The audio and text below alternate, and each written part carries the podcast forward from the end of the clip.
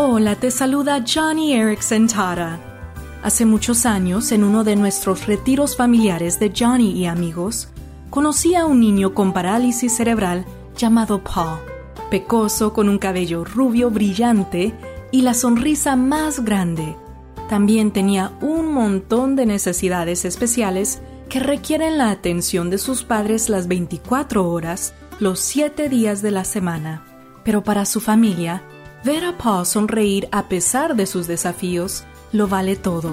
Proverbios 15 dice: "Gran remedio es el corazón alegre". Te diré que ver la sonrisa de niños con discapacidades ha bendecido mi vida. Hoy te animo a que seas de bendición para familias como las de Paul y verás cómo Dios te bendecirá con un corazón alegre. Johnny y amigos, compartiendo el amor de Cristo a personas afectadas por la discapacidad.